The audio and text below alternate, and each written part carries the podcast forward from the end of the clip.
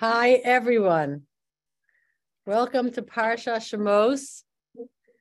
If you are listening on Torah anytime or somewhere out there online, and you want the notes, the sources, and uh, what we always refer to in the class, that's easy. You can get them by emailing me, EST, the first three letters of my name, Esther, estween at gmail. Okay, we also have a Q&A for those that want to participate in a very busy and robust, um, nonstop, endless chat. Um, you can, if you want to be joined to that, you can WhatsApp me at 516 526 2096. We are starting uh, Sefer Shemos, Parsha Shemos, our dedications. For Fego Rachel Bas Yisrael Halevi, Yahrzeit. Her neshama should have an aliyah for um, Chana Gold is dedicating in honor of her son's birthday, Yoshua David Ben Chana. Michelle Gallin is dedicating on the yard yahrzeit of her mother, Rivka Dvorah Bas Yaakov. Dora Gluck on the yard yahrzeit of her father, Avraham Chaim Ben Simcha. Rivki Youngreis on the yard yahrzeit of her father, Aharon Ben Avraham. We have a lot of yahrzeits. They're Neshama Shev and Aliyah. Aliza Leichtan, Rafur Shlema for Esther Malka Bashendel Rachel. And surprise for Ruchi Fried in honor of her birthday. Birthdays are affirmations that the world wouldn't exist without the life of the person who was born. And I'm here to say that my life is so much more fabulous. My dear friend Ruchi, happy birthday, Ruchi, best of health. Okay. Our class today is, we changed the title. It's called um, Batya bucks the system. okay. We all know there's a class about this uh, from a couple years ago that the beginning of the story of the national um, uh, uh, uh, the national salvation, the national redemption of the people. The beginning of the story is all about women women who stood alone, each one an army of one or two who bucked the system, who stayed true to their values, who did not capitulate to group think, fear, or logic, okay? Rather, they kept their values in mind. Who are the great women of chapter one of Sefer Shemos? Basia, Miriam, Yocheved, Anyone else? Pua. Basi, we said. Okay. It women all are the whole story here. There'd be no Moshe Rabbeinu, there'd be no Jewish people. The women here are highlighted front and center. They form the beating heart of the Jewish people. They are, they have real emuna, which is confidence that they are in God's hands and there is a story unfolding. And unlike um, Miriam's father, who says, What is the difference? We might as well give in. Why should we bother having children anymore? Everyone knows this famous story. Why not? Well, the boys are going to be thrown into the river. And the girls, well, it was before Matan Torah. So lineage went according not to the mother. You weren't Jewish if your mother was Jewish, but if your father was Jewish.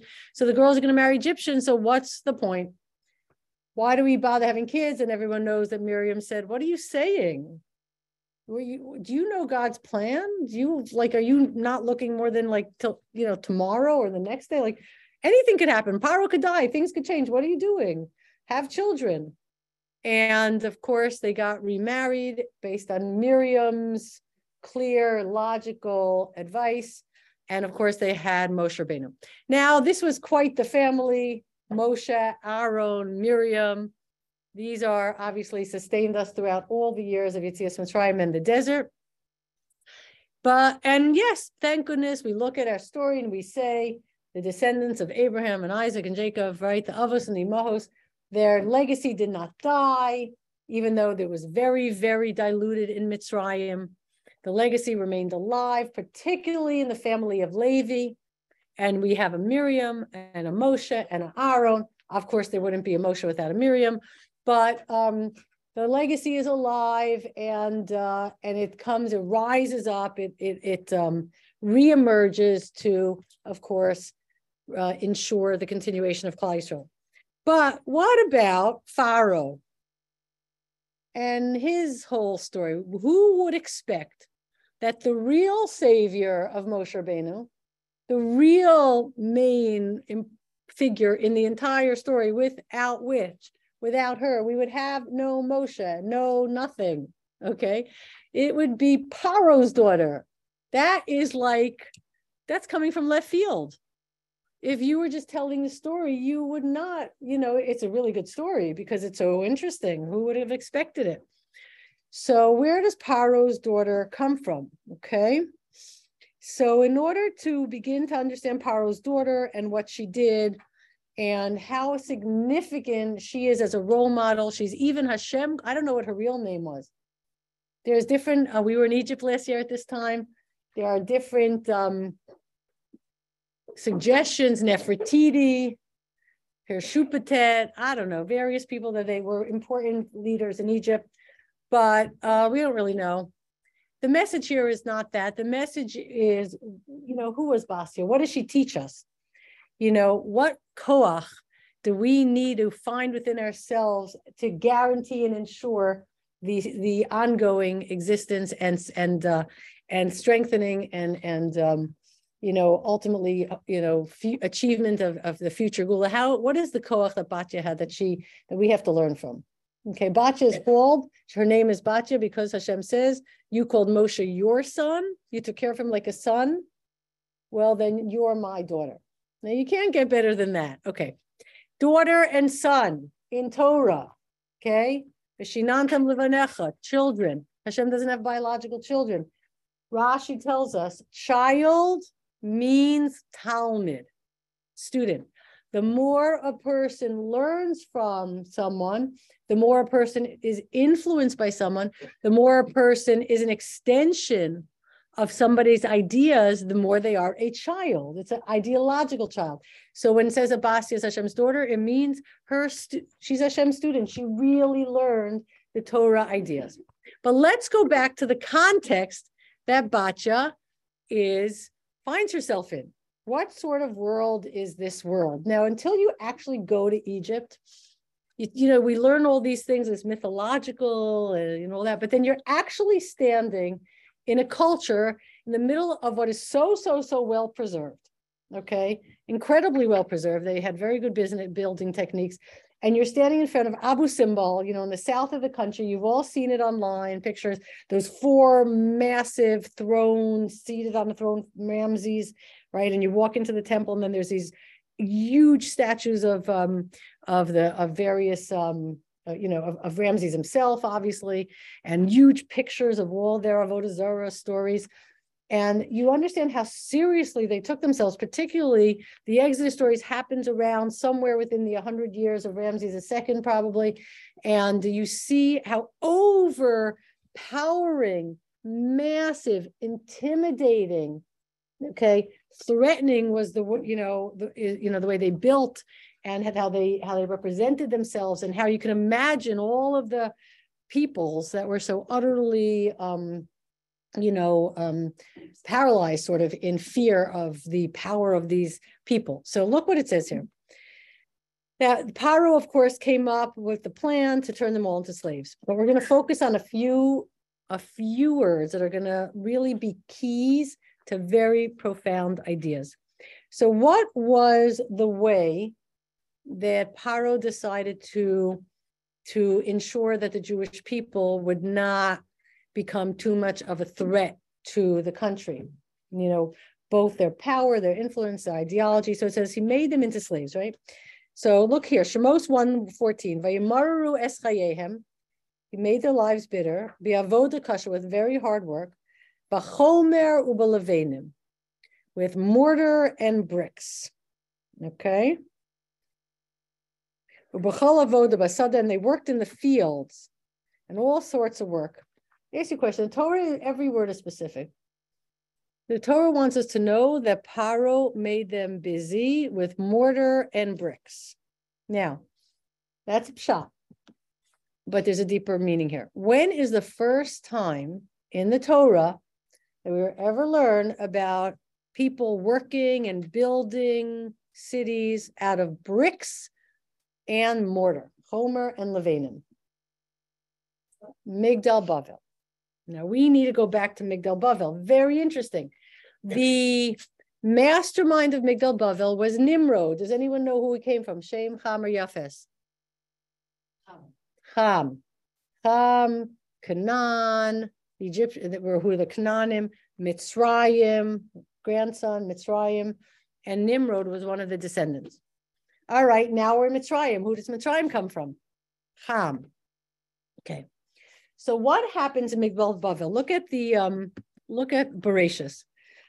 Vayehi kol haaretz safa achas udvarim achadim. What is it saying, guys? What is this? What do we call this in modern language? One language and one word, same words.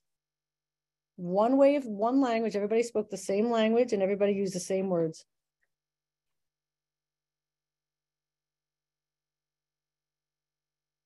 Groupthink, thought police, thought control. We're, we've already, before the story, we've already been introduced to Nimrod. Nimrod has been described as a Gibor Tzayid, a great hunter before God. Nimrod, of course, the word means more, to rebel. We all know that, right? So Chazal tell us that um, after the flood, believe it or not, the tendency to avodah zarah survived the flood. Okay, um, and the medrash is that some of the big idols, these massive idols, got washed away and they settled in this valley called of Shinar. Okay, some sort of valley. The main thing about a valley means it doesn't have mountains. Okay. And uh, the, there was a tendency towards Avodah Zarah, and it and it resurged after the Mabul, in particularly the domain of Ham. Okay, Ham means hot. Okay, Yefes means Yofi, beautiful, and Shem means the name. Very simple. Three forces, three types of cultures. The culture Shem is devoted to the name, okay, the name of God. Eventually, when we learn about Avraham in Lech Lecha, it says Vayikra b'Shem Hashem. Okay, Yefes, Yofi, aesthetics, science, math, art, music taking the beauty of the world and trying to elevate it. And Noach says, good, beautiful. There's a beautiful world out here for you to appreciate, discover. Just keep it in the tents of Shem. In other words, keep it all of technology and science and art, let it serve, you know, divine purposes. Let it serve proper purposes. But then there's Ham. Ham is hot, hot-blooded. Okay. And his fourth grandchild was actually addressed as in terms of serving his brother. And it applies to, um, and it, it, it applies to Canaan, to his word machnia, to Ben. In other words, you are hot blooded. You live for your instincts. You live with the impulse of the moment. You need to sub- subjugate yourself to your brothers who can civilize you a little bit more. You can't live like that in survival mode. You got to be influenced you got to be under the rule of a little, a more elevated sort of approach to life of Shem. Yefes is with Shem. They're a partner. They're supposed to be a partner. And you got to make yourself, um, you know, you got to lock yourself into that. You got to handcuff yourself to that. You can't, you know, you, this is, you're, you're dangerous on your own. Okay. But Ham, as expected, is the one who they really start the Avodah Zarah thing going again. And you know what Avodah Zarah looks like, certainly in primitive cultures. It's all about the physical, it's all about paints and, and piercings and child sacrifice and all that stuff. It's all about survival and um, dances and who knows what. And uh, not unique to Africa. You find it in Indonesia, you find it all over the place. Okay. All right. Um, now they start with the Avodah Zarah. Okay. Nimrod, he goes further. Avodah Zarah was an attempt to manipulate the forces to real survival mode, to try to get things the way you need them. Okay. But Nimrod took it to the next level. Okay. Nimrod was is is called Nimrod because his intention was to rebel against God. The question is, isn't all of Zarah to rebel against God? I mean, Egypt at the time that we're, we're, we're talking about now was the most uh, advanced society, and their Avodah Zarah was like on steroids. Okay, but what is it? Isn't it all to do, rebel against God? And what's very interesting here is that um, yeah, Avodah it was not intention to rebel against God. It was a it was a service of the forces of nature who they believed were under the great God. There was always a great God all the way till Greece. There was Zeus and then the underling gods, right? It wasn't an attempt to to rebel against God. It was an attempt to um, get your needs met by keeping what you invented and you called gods happy. But Nimrod was different. Nimrod weaponized Avodah Zarah. He said, I have been selected to rule by the gods. Therefore, you need to keep me happy because I will keep the gods happy. And if you don't, if you don't serve me, and if I, you rebel against me, since I am the child or the designated one by the gods, then you're in trouble. So this is a whole other level. Okay. He's rebelling against God because he's saying, it's all about keeping me happy. Okay, this is totalitarianism. This is a dictatorship. This now, of course, it goes with the thought police.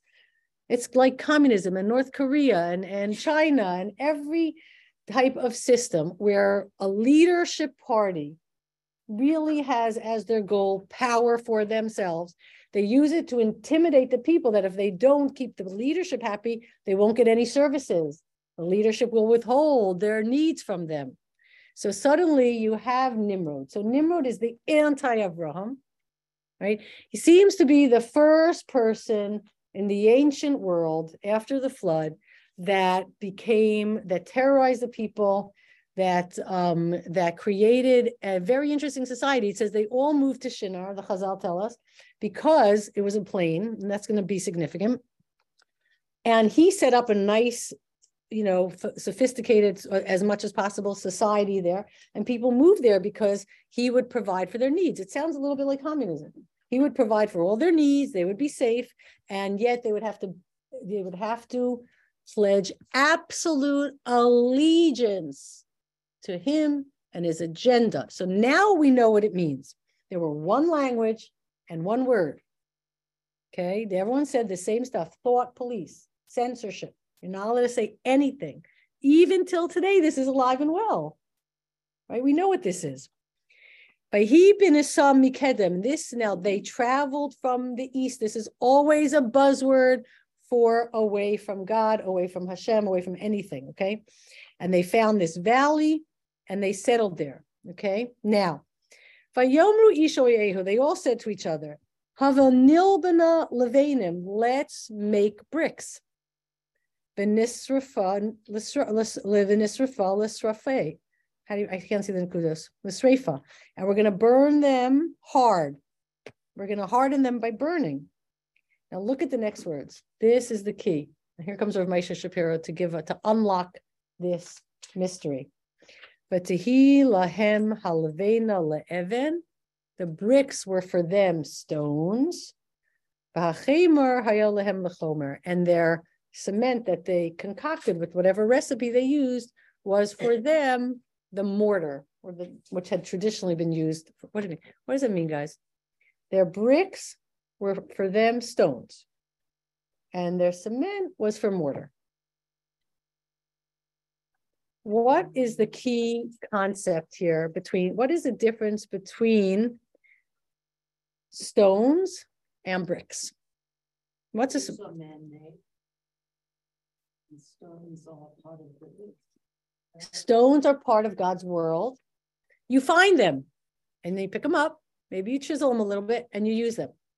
The original mortar was the mud, right? So what's the pasuk saying? What do you think? A yomru. Let's do the next pasuk. Nivne lanu ir. Let's build a city with all of our bricks. What do you do with? Why a city? What's a city for? Protection. You all live within a city. Umigdal Barosho, and a great tower at its head, all the way up to the heavens. Vanase lanu shem. We're going to make us name for ourselves. This is Ham talking. I'm going to make a name for myself. Pen nifrot apne colorts, lest we be scattered. What is going on here? Why is it hard telling us this whole story in the very beginning of Bereshis? We're learning something fundamental that we is going to repeat itself a thousand times. They're replacing the creator themselves. Right. They created. Okay. So In Maisha talked about this a lot. In more Kabbalistic language, a letter, like a teva, like Noach's teva, a teva. What is a teva in Hebrew? Tevot. You're in first grade, you learn your tevos. What's that mean? You learn your letters. So in more Kabbalistic language, a stone is a letter, and a word is called a bias. Okay, what are we saying? A stone is a letter. Okay. You put a bunch of letters together, a bunch of stones together, you make a house. Okay. But they're not building a house out of stones. Now they're building a house or a city out of bricks. Okay. The, the a teva is also called, you know, we know it from an ark. But a teva really is letters that make up a word. Let's talk about words. Words are constructs. They help you think. So your child comes home from school and says, had a bad day, so angry. So you say to your child, you give them words or constructs. You say, What does that mean? Are you scared? Are you embarrassed? Are you um, are you overwhelmed? Are you confused? Are you frustrated? Like what is what what exactly is it? And when you give a person a word and they can say, yeah, that's what it is. It's that I'm confused, right? Then they can think about being confused and they can process it and then you can help them sort it out. So a teva, like Noah went into, is a construct. Okay, it's a construct. The teva Noah went into was Torah constructs, was truths. It's constructs.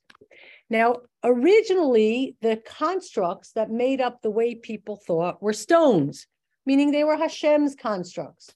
There were certain realities, like there are boys and there are girls. They're just constructs that Hashem made, and you use them to think about stuff. Okay, but the first time you see the um, that that humanity and and Hashem is you know telling us what we're going through right now we're not going to use stones. In fact, they looked in it, they, they were in a valley, which means a low place. There were no mountains, which means this is a place where we invent our own, this is a low place. We're going to invent our own constructs. We're going to define what things mean. We're going to make our own constructs. Our bricks that we make with our own recipe, okay, and we fire them in a furnace so that they're exactly solid like we want them. That's going to be our stones. Now, everyone understands what that means? So we're going to say that a woman is, you know, whatever, right? Or because that's going to be our construct. And then what happens when we start building our own constructs, we get what today is called buzzwords. There are buzzwords today, constructs that everybody thinks according to these constructs. In fact, when you introduce this construct, it's sometimes very dangerous because someone says, Oh, I didn't know that it was trauma that that you know i didn't know i was abused right? I didn't know that i wasn't authentic. I didn't know i didn't have body positivity. Oh i didn't realize that i was being judged et cetera et cetera et cetera. So don't forget bricks also come from raw material you get some mud you get some straw in egypt we literally saw mud straw mud bricks yeah they come from hashem's raw material that's true there is some element of truth to these ideas, but they're weaponized. Today, constructs are weaponized, particularly against traditional or biblical values. Modesty for women is suppression. Circumcision is violence without consent. Okay, etc., etc. So there are truths. We build our own constructs, and then we build a city and you know why we build a city with these kinds? Because we're going to be very safe inside our city. We're going to have all these buzzwords, all these bricks that we made, and we're going to hold them together with our own cement that we invented. Okay. And everybody's got to make sure they put a brick in the wall. And if you don't put a brick in the wall, you're canceled, you're out. Okay. Remember the Medrash said that if a person died, who cares? But if a brick fell, that was a problem. That's trying to say something. You're only as valuable as your contribution to, let's say today, wokeism and what you can add to the conversation. Okay. So this is old stuff. One language, some buzzwords, thought police, build yourself a city, you're safe inside, and you have a big tower. What's your tower? It's your big theological structure that you made out of your buzzwords, okay, and out of your new ideology that you invented, which has at its core certain truths. Of course, there's always truth. There is trauma and there is judgmentalism. And of course, there's certain truth. There's violence and there is lack of consent. There's elements to this that are true. And everybody therefore buys into it. But it what ends up happening is called group think. And don't make any mistake about it. There are the thought police. Did you all hear what's happening to Jordan Peterson? Okay, Google it. You know who he is, right? Okay, so Google it. He is put in thought police jail. He has to be re-educated because he said women are eh, there are two genders and other horrible things like that. And so now the Canadian, the uh, you know uh, uh, Academy of of Psychology is threatening to take away his license unless he submits to re-education. It's right here in Perek 11 of the Torah. Okay.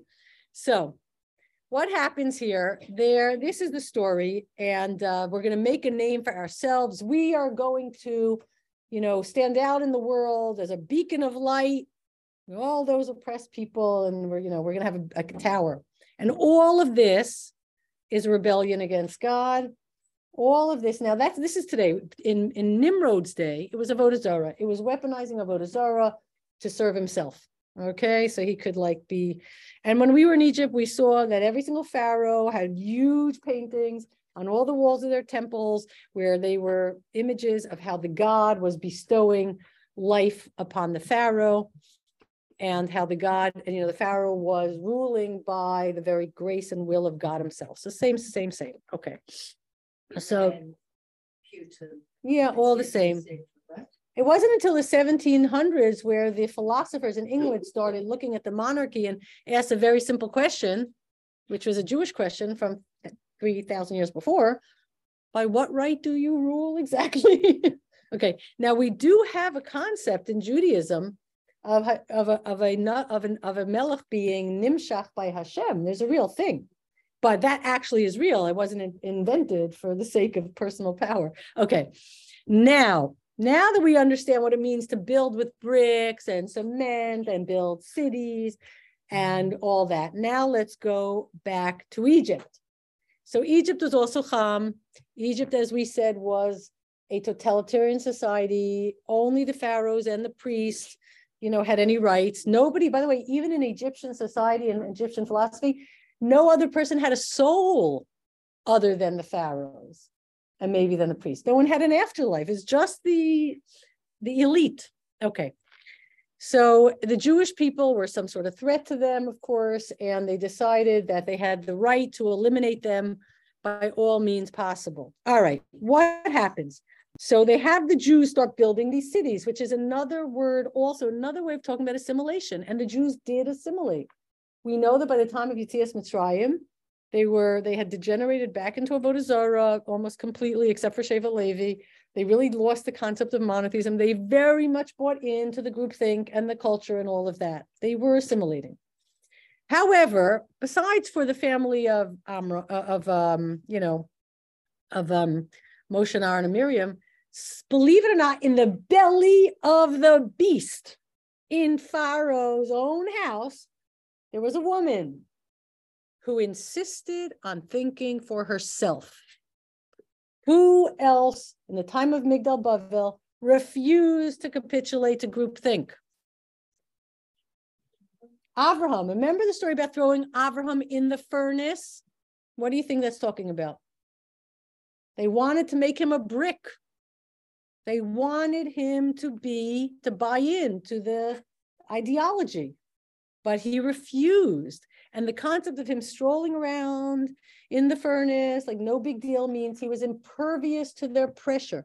He was so sure of his convictions that he was right and they were all wrong. He, he was enemy number one to Nimrod. Nimrod was trying to get rid of him, but he had influence.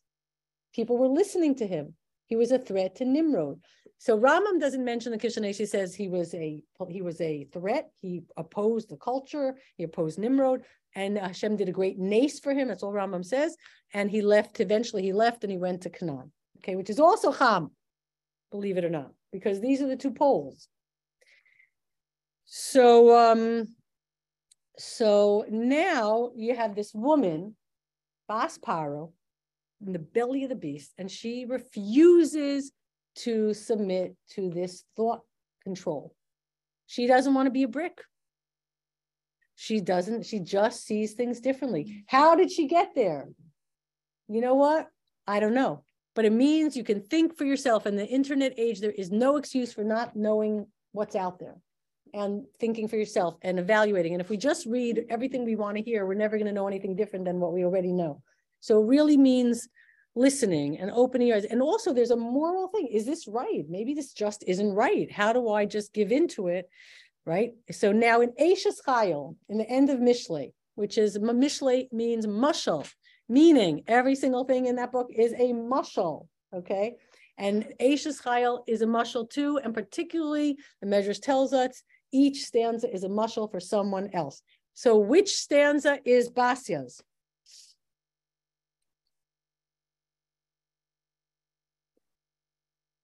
Batakum ba'od Lila. And she rose herself up. She rose up and she took a stand when it was still nighttime. What does that mean?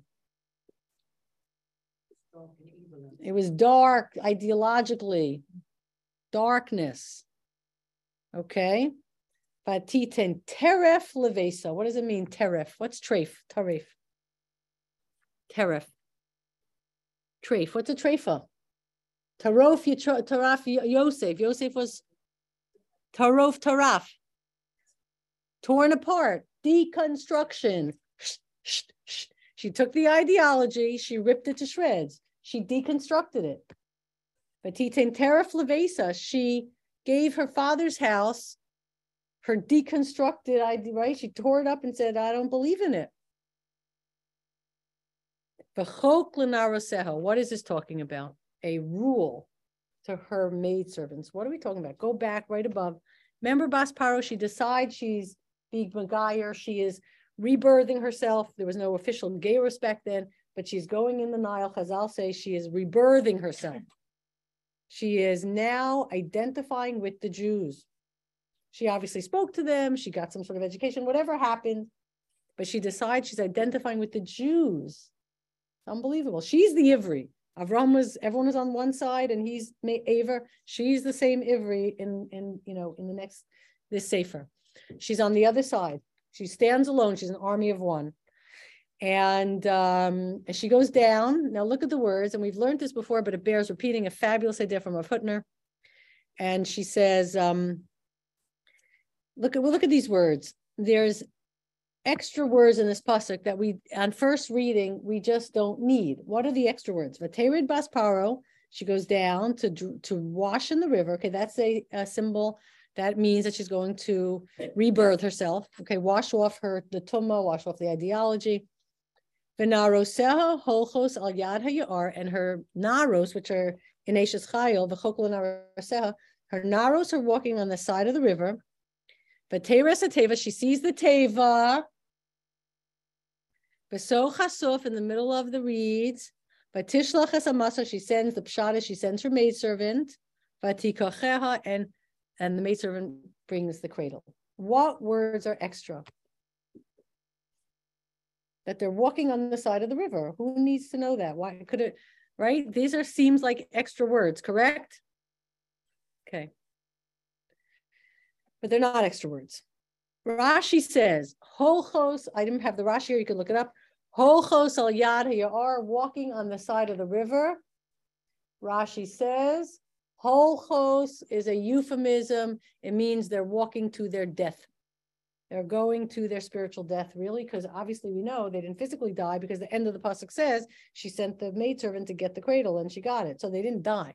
So what does Rashi mean? Holchos lamus, they're going to death. By the way, where else in the Torah does a person say, use the word holech in reference to death?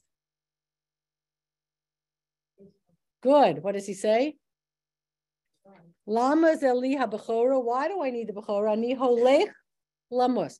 What is the concept of holech lamus?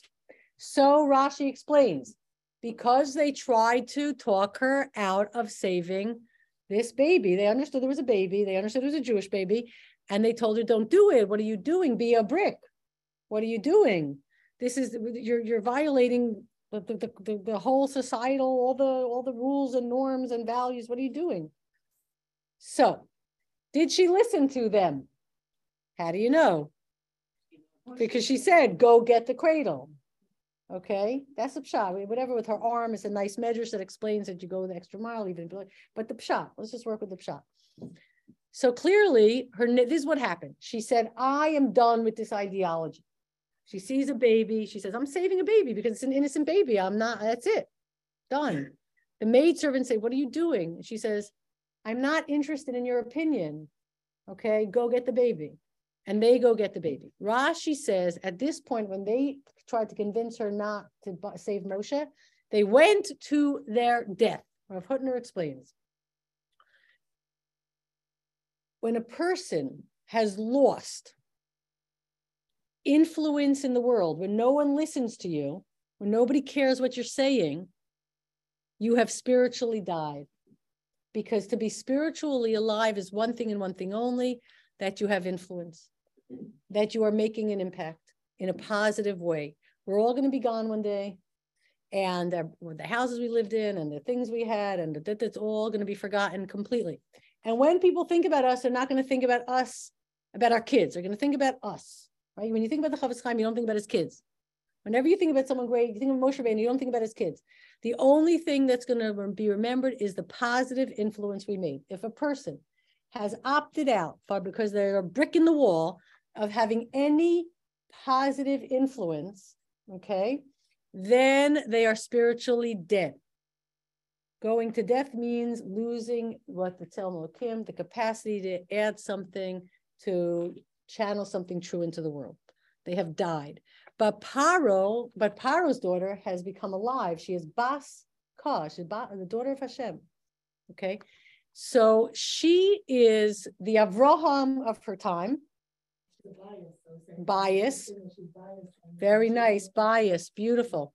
She is an Avraham of her time. She stands apart from everyone. She deconstructs the whole thing. She is not a brick in the wall. You know that famous song by Pink Floyd? All in all, we're just another brick in the wall. They they people get it. Okay. And um, and you see the medrash here that's talking about Paro. Okay. Um, she rejected idolatry, she rejected spiritual death. All right and she became um, and she became, of course, the mother of Moshe. Now, interestingly enough, all right, Moshe rises up. Moshe in it starts in a teva. What does that mean? Evan is a teva, right? Moshe's in a teva. Noach's in a teva. What does it mean? In a deeper way. Moshe's also in the waters. The waters represent many things, but in the Mabul and in the story of Moshe, being flooded away with the current of whatever's the norm, just being carried away in the flood. But Moshe and Noach, right? Moshe is saved here in a teva, a construct of ideas, different ideas that save us. In a way, right? Moshe's in a, but Moshe's in a teva, meaning that we want, let's stick with construct of ideas. Moshe, he brings the dibros, davar, dibor, okay? A uh, tevos, letters, make up words. When we speak words, dibros, davar, we are creating concepts. And we need to have accurate concepts to work with. We cannot have buzzwords and manufactured ideas that serve the purpose of anarchy or somebody's personal power. It used to be in the olden days personal power. That's all the dictators, North Korea and this. But there's even a worse form of of of totalitarian dictatorship and thought, which is which is a concept, an idea, an ideology like wokeism that you must buy into or you will be canceled and everything, right? So Basia here, of course, represents independence of thought, not buying into groupthink. However, very interesting, what Moshe Shapiro says. We also built a city and a tower, and we also built it out of bricks, and we also built it in Bavel. What do you think that? What do you think he's referring to? What came out of Bavel, which is an elaborate, immense city within which we are safe, built out of bricks with a huge tower at its head? Talmud Bavli. Our Torah, Talmud Bavli, is also in a way made out of bricks, meaning we take truths that HaKadosh Baruch Hu has implanted in the world. We work with these truths, okay? But we are working off the Torah. We're working off the 10 Dibros. We're working off the Torah. We're working off reality. And we are adding our particular chiddush which is in a way in line with the great truths. But yes, you are a person is allowed to add their own idea to support the great structure of truth. All right. And this does make for us a shem, but shem Hashem. So, what is the difference between adding your chiddush to a structure of truth or adding your personal brick to a huge infrastructure of manufactured fake fake ideas. You know, what's the difference? Individuality, and the other is just group thing. So in our building, in our the way we build up a structure, we do believe in everybody contributing their piece, but in Judaism, okay, we value independent thinking within the within God's truth. So, for example, I'll give you three examples of how Torah and halacha ensure that we avoid groupthink. Number one, if there is a Beis Din or Sanhedrin, okay, and they are they are they are trying someone for dine nefashos, meaning life or death, person could be killed, like capital punishment, right? And the entire Beis Din it's always an uneven amount. All unanimously vote guilty. They do not convict because there's got to be someone who thinks differently. That's example number one. Number two, in the Sanhedrin, when they started presenting a topic for discussion, okay, there's always be like the newest members and then the Av Beis or the Rosh Sanhedrin, right? They never started with the top because then everyone would be intimidated and say, well, they must be right. So why should I say anything? They started at the bottom. Okay, so that each person would say their opinion and um, I wouldn't be intimidated about about you know you know before the person who was you know before the authority all right next group think to allow people to think for themselves all right where the entire jewish learning culture is about questions and answers. The whole Gemara culture, the whole learning culture, even Pesach, which Moshe, which is the Yetzias Mitzrayim, is all question and answer. People have to ask questions. They're allowed to ask questions, and they and they're expect they they have a right to expect good answers. So we believe in individual thinking, but we also accept that there is a great truth that we're all meant to work within and that truth is protective. The only difference is the stone or the brick. Are you building a city that's supporting a divine, eternal truth?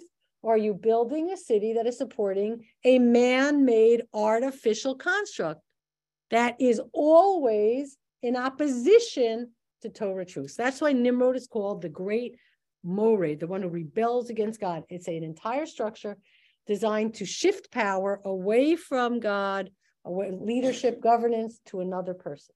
Okay. So Mitzrayim is the same old, same old, same old. Here you have Avram, here you have Basia. Okay. Avram starts the Jewish nation. Um, Avram and the followers and, and the Avos v'Imahos are the founders of Judaism. They institute the original key ideas that found Judaism. Basia is the mother in a real way uh, by of Moshe, and he is the great teacher of Judaism. The difference between the Avos and Moshe, they are the founders. Moshe is the teacher. Moshe brings all the constructs down to us, all the dibros, all the ideas, all the words. That's why Lashon HaKodesh is um, a language that the words themselves, even the shapes of the letters that make up the words, each of each part of every letter has a concept. Can, there's a great book called The Wisdom of the Hebrew Alphabet by Ellie Munk that talks about even the structure of all the letters. That's where Lashon HaKodesh comes in. So what the main idea just for, for now is that um, we are people that absolutely believes in thinking for yourself. As long as we have certain truths that are guiding us, certain non-negotiable realities, the dibros, the truths of the Torah, once those are Rashis Chachma Yiras Hashem, that's the foundation, that's the infrastructure or the framework of our Chachma, is, is Yiras Hashem. After that, think for yourself, add your Chiddush, add your piece, all right? Because the goal is, like Avraham says, uh, like it says about Avraham, V'korei b'shem Hashem. He's Korei b'shem Hashem, as opposed to V'naseh lanu shem. We're going to make a name for ourselves, right? But the unsung hero here, maybe she is sung about in Eishes Chayil every week, is this woman from Egypt. Of course, Moshe gets raised in Egypt too, but he already has the influence of Yocheved and Miriam, you know, and all of that. He's being nursed by his mother out of nowhere, which goes to show human beings are salvageable. You can never predict where somebody with a mind of their own can rise up and challenge the entire structure of the world. Okay. In the beginning, it was a man, Avram, but in this story, it's a woman, Basya. And they bring down entire cultures, they challenge entire cultures, and they change the world. And you can't even, and it's shocking. Where does it come from? It comes from in the belly of the beast. You know, it says, from the trees of the forest comes the handle of the axe. Okay.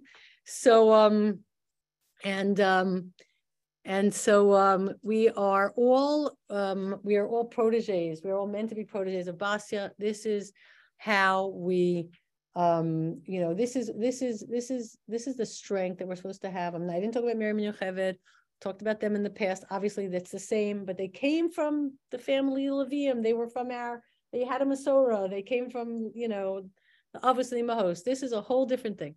So Give our thanks to our, our adopted mother, Basya, for who we are today. Yeah.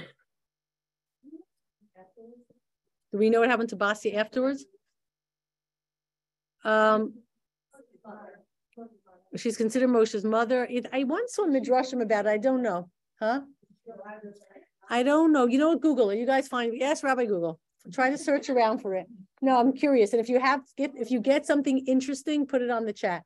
Oh, if you go into Egyptian history, it's very interesting. There were certain female pharaohs that were very it's fair the whole thing. It's hard to pinpoint it exactly where this, you know, which which 100 years this is happening, but there are some significant female figures in that time. It's hard to know what, you know, what the what the what the actual history was. You know what I think? Yeah solidifies that the foundation mm-hmm. has to be strong in order to build the house. And for us, we have the Torah as our foundation. Yes. And by the way, what is Evan made out of? Talking about foundations. What is two words in Evan? Av Bain. You pass on a Masorah, right? But the but the uh, the passing on uh, an accurate Masorah. Nimrod was a self starter, you know. Um. Hmm. Yes, Yocheved and Miriam got but, right. They got batim. They got houses. Exactly. Ramesha talked about this a lot. It actually comes from a very kabbalistic source. That when the Torah talks about stones, uh, we're talking about constructs, divine, true constructs that you know that we can build, that we build with. And once you have a foundation of the stones, you know, then um, then there is also the which is the Torah then you then that's the Torah Shebechsav, the Torah Shebal Peh that is which has been ongoing and developing as we speak today. More farmer being written thousands of years is really our building upon that infrastructure. You know, um, with with everybody's individual. So it is going to stone that builders despise will become the. Yes, that's I guess so. I didn't look into that, but yes, yeah, so David Mel says Evan Masu Habonim Haisa Larosh Pina. Yeah. There's also that idea, I think I, I've read that when you bury someone, you can use like the Matzera, that Hashem described um, using that until a person dies and then complete in their way. That's to do with uh, the idea that we're always changing, we're always together. You can only use like a one stone thing when a person's completed their, their. Interesting. I didn't, I don't know about that. I don't know enough about And we that. Put stones on them. right, We put stone- stones on it, exactly. We put stones on them, on a matzeva. That's right. Question, yeah, Thank you. yes. Moshe sees the Mitzrayim hitting the Yidden, like Yeah. I just took that as all of a sudden he had a mind shift. Like So- differently all of a sudden. So- I know he's raised by someone who's Jewish. So Rambam says that wasn't his transitional point. That wasn't his epiphany. When it says that Moshe went out to see his brethren, it means he already started identifying through Basia, his mother's influence, obviously, with the Jewish people. And of course, he had the influence of his real mother Yeah. too. So he had already called the Jewish people his brothers. He was already on that side. And when he went to see the, what was going on, and he sees the Mitzri killing the Jew, and he rises up with courage to protect the underdog, the innocent victim, okay? Rambam actually says, we've learned this fascinating. Rambam says, and you know, whoever's in Guide to the Guide will get there one day, but Rambam says that the preliminary introductory level to Nevuah, which isn't Nevuah yet, is when God fills a person with a spirit of courage to put themselves in danger often, to stand up for the innocent, to do tzedek mishpat, to do what's right despite the danger, despite the, you know, the, the, the, the, the, the, you know, how they could get themselves in trouble, which Moshe did. That itself is the first sort of preliminary level of a shefa from Hashem that comes to a person's mind and fills them with a, just a, a in a certain way to establish what's right in a world where everything is sheker, you know? Um, and so that was the first degree of Moshe's like intro to Nevuah there. Okay, where he's being filled with the Spirit of God to do that. But he had already shifted his mind before that. And he was twelve when he left his mother's house. I read it Yeah, that- Yeah, I don't know the 12 numbers. when he was in He it. had influence of his parents, of course. Yeah. I guess, I don't it's a little risky question, but in this groupthink mentality. Yeah. So I was just curious what, how it falls with the, with the black and white dress. Know, Judaism is really not about suppression of individuality. It's not who we are. how does that become like the agenda? It's cultural. It's cultural. When there is self-imposed, um, you know, sort of conformity, all right? I mean, there's a good thing to identifying with a certain group and blah, blah, blah. But when there's this imposed like absolute conformity that everybody must dress a certain way, you know, it's, that's not a Jewish thing. It's just not. You know, there could be, it's okay, people, it's not a sin. You could conform and have a uniform, gesundheit, hate, but it's not, and it's not, it's not basic to Judaism. It's not necessary in Judaism to do that. But it gives people, like the city, it gives people a sense of a safe space in a city of our constructs that we preserve because, you know, and, and it, this is a muscle for creating a, you know, an environment or a culture where you are within the confines of your ideas. It keeps you separate, it keeps you space, and that's fine, gesundheit, but it's not basic to Judaism that people should conform and dress. There's no such thing. I mean, the Levium had a uniform, but that was lekavod or letiferes, you know, and the Kohanim. That was to show glory to God. That wasn't, you know, a way of la- of creating a lack of differentiation or an identity. So So what's the whole thing with black hats? it it became a custom. You know, what happens is it's a custom because in the 40s and 50s that was considered dignified dress. And the reason people wear hats has to do with the concept of covering your hair twice, like a two-layer yarmulke or a yarmulke and a hat or whatever. And it became a custom. It's just a custom. But it became so strong. that people Hmm? think there's- Everybody. Yeah. Yeah, everybody wore hats. So it was like, yeah, it's just, it's a, it's a minhag that took on, it doesn't, you know, yeah. It's a modern minhug. It's not a real minhug. It's a modern cultural thing. I guess it keeps you safe. Yeah, in a way. Because people don't approach it to, like, Yeah, it could keep you safe, hundred percent. It could, it could, it could help you, you know, you know, sort of, people like to dress in a way that identifies who they are, you know, so. Um, all right, I'm going to stop the recording and I'm gonna allow, I'm gonna open up this uh for the Zoom. I'm gonna let you guys talk. Let me just stop the recording.